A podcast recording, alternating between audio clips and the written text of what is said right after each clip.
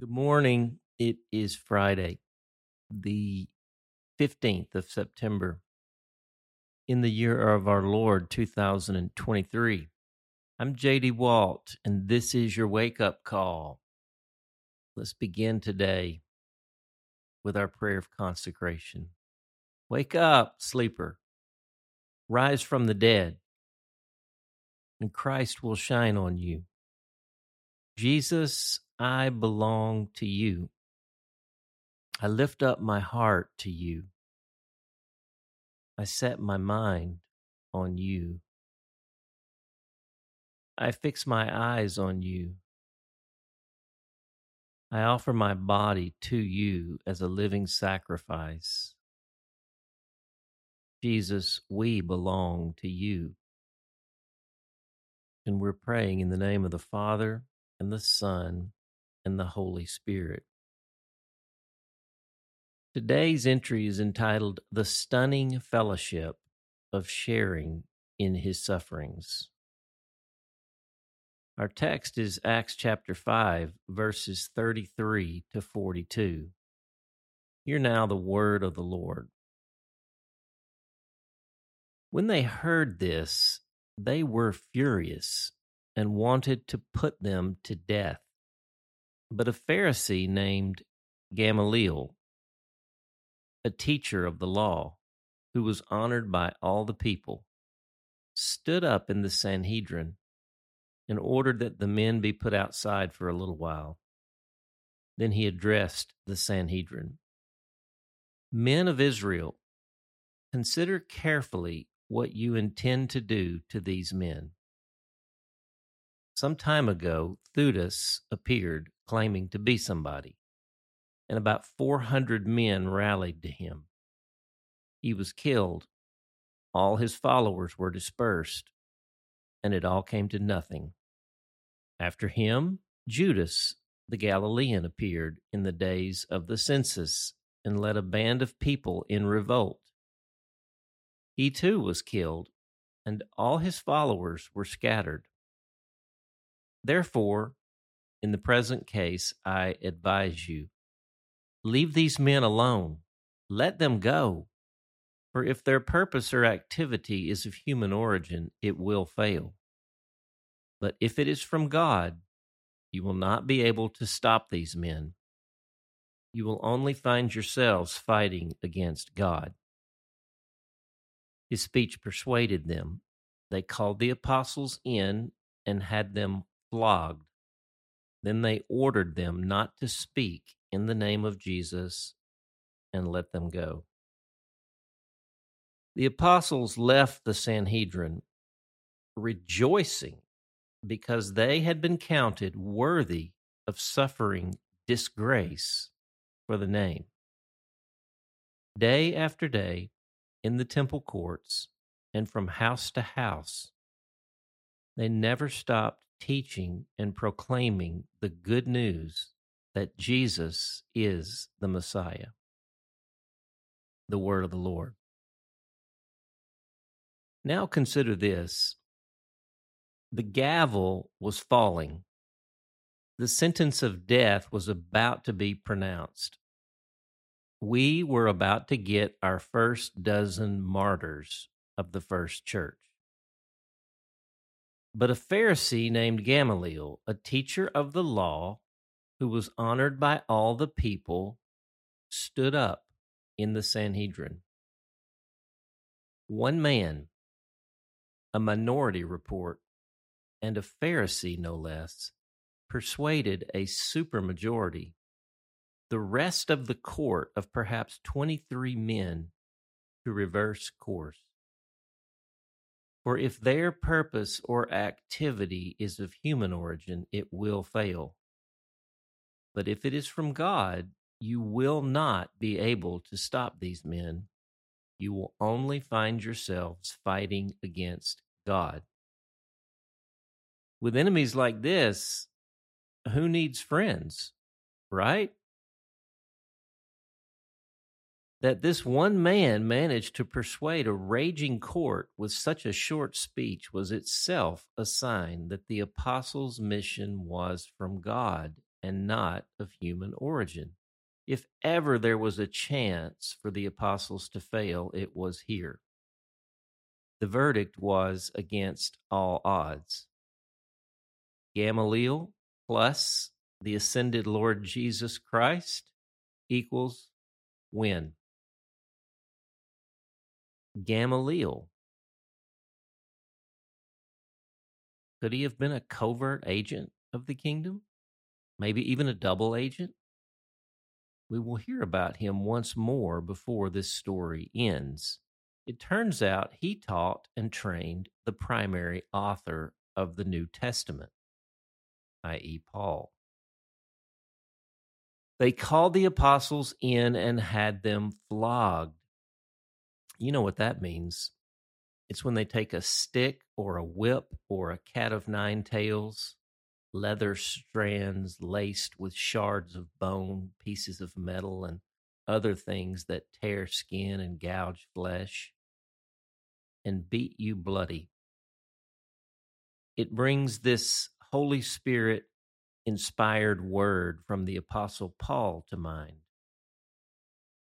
I want to know Christ and the power of his resurrection and the fellowship of sharing in his sufferings, becoming like him in his death, and so somehow to attain to the resurrection of the dead. This is that. These apostles were sharing in the fellowship of his sufferings. And there's that word, fellowship. You remember it. It comes from the Greek word koinonia. Jesus was literally and physically with them through the Holy Spirit as they received the brutal blows of the flogging. In fact, when we read the testimonies of the martyrs, we find these are the scenarios where Jesus is most tangibly present. This is, quote, the fellowship, unquote, in all its fullness. And when it was over, did they go home licking their wounds, complaining and commiserating about this job they didn't apply for? Check this out. The apostles left the Sanhedrin rejoicing because they had been counted worthy of suffering disgrace for the name. Get this picture in your mind of the fledgling band of apostolic brothers, freshly flogged, beaten bloody, walking down the road, heads lifted high, smiles on their faces, slapping first century high fives because they had been counted worthy of suffering disgrace for the name. Wow. That's our team. That's our church. That's our fellowship. And every time we suffer for doing good, directly or indirectly, he swells with pride and the spirit surges with love and power. And remember the Sanhedrin's last words to them? Then they ordered them not to speak in the name of Jesus and let them go. Look how that went. Day after day in the temple courts and from house to house, they never stopped teaching and proclaiming the good news that Jesus is the Messiah. The prayer of transformation. Lord Jesus, I am your witness. I receive your righteousness and release my sinfulness. I receive your wholeness and release my brokenness. I receive your fullness and release my emptiness. I receive your peace and release my anxiety. I receive your joy and release my despair. I receive your healing and release my sickness. I receive your love and release my selfishness. I receive the fellowship of sharing in your sufferings and release my fearful self protection. Come, Holy Spirit, transform my heart, mind, soul, and strength so that my consecration becomes your demonstration that our lives become your sanctuary for the glory of God our Father. Amen. And the question how, do you think of the fellowship of sharing in his sufferings? What might that mean for us who may not ever be flogged? How might we learn to reinterpret the sufferings we endure? How might we share in the fellowship? How might we open ourselves to such a sacred honor?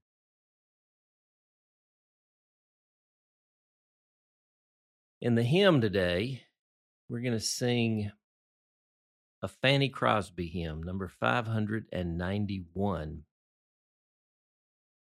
I am thine, O Lord. Number 591 in our seedbed hymnal, our great Redeemer's Praise, 591. We'll sing all four verses. I am thine, O Lord, I have heard thy voice, and it told thy love to me. But I long to rise in the arms of faith and be closer drawn to thee.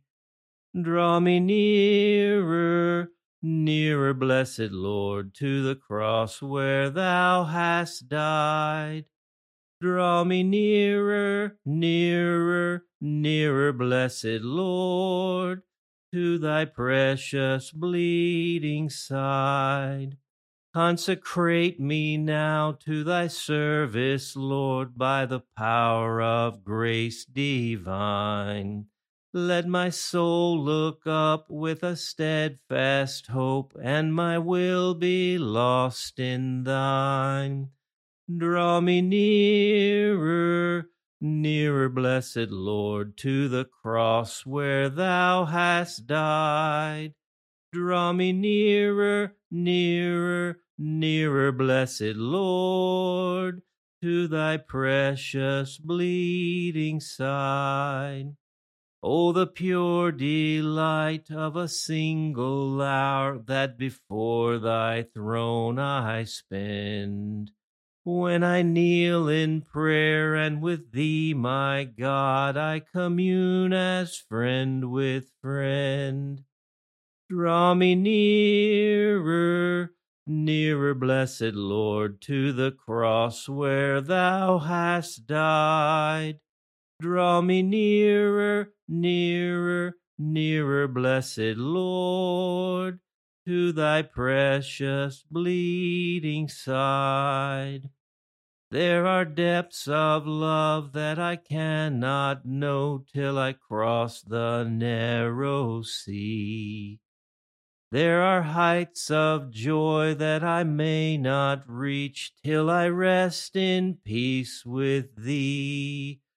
Draw me nearer, nearer, blessed Lord, to the cross where thou hast died. Draw me nearer, nearer, nearer, blessed Lord, to thy precious bleeding side. Amen. Well, that's Friday and we're headed into the to the weekend and uh, we'll have a holy spirit story for you tomorrow But um, what a hymn for today's reading, today's text. Draw me nearer, nearer, nearer, blessed Lord, to thy precious bleeding side, to the cross where thou hast died, to thy precious bleeding side. You know, I think I grew up with a um, just the the mental I, I believe that the mentality of the church of of our place at least i can say probably in north america i can't say this for other places but the mentality was that jesus suffered so much in order that we wouldn't have to suffer um, and that's false teaching. I mean, Jesus actually suffered so that we could suffer with him, that we could, he died for our sins, yes, so that we could live eternally now and forever. But he didn't die to prevent us from having to suffer. Um, and and the thing is, is he reinterprets our suffering. I, I've got to be careful here. I could go off way long on this, but um, I like the question we asked. How might we learn to reinterpret the sufferings we endure. And um, this just this morning, you know, I was well, I was on a prayer call this week with a group uh, I call the Plow Team, and uh, they pray for me. And one of them brought a word from Isaiah, just that said the Lord brought that word to them today, and it was I don't have it in front of me, but it was maybe around Isaiah 30. I'm not sure. But it said, The Lord gives you the bread of affliction. No, the bread of adversity and the water of affliction. I think, yeah, I get that. I feel like I've had about 10 years of the bread of adversity and the water of affliction. And then it said and and and he will and he will your teachers it says your teachers will be hidden no longer. And that you will hear a voice behind you when you're walking along the way. And whether you go to the right or the left the voice will say this is the way. Walk in it. And there's something about sharing in the fellowship of his sufferings the bread of adversity and the water of affliction that really dials us in to hearing his voice and to understanding his ways and his kingdom. I'm not claiming I'm there yet. I'm still like in third grade, I think. But so as I was praying just this morning, I just reheard in my mind, in my spirit, a text. I believe it's from Hebrews maybe it's chapter 13 or 12, where it says, endure hardship as discipline. Endure hardship as discipline. And that's the thing, you know, my hardship and my adversity and my affliction and my suffering, it's not been, you know, in front of the Sanhedrin getting flogged for preaching Jesus in the temple courts. It's not even close. Um, and yet, there's a way that Jesus can bring us into the fellowship of his sufferings in the midst of it and reinterpret our suffering as, as that. I got to close, guys. I'll see you on the field today. Get your seeds for the awakening. I'm JD Walt. We hope that today's entry challenged and encouraged you. And thanks for listening to the Wake Up Call, powered by Seedbed. Be sure to share this with a friend. Leave us a rating and subscribe wherever you prefer to listen to podcasts. Find out more and join the movement by visiting our website at seedbed.com slash wakeupcall.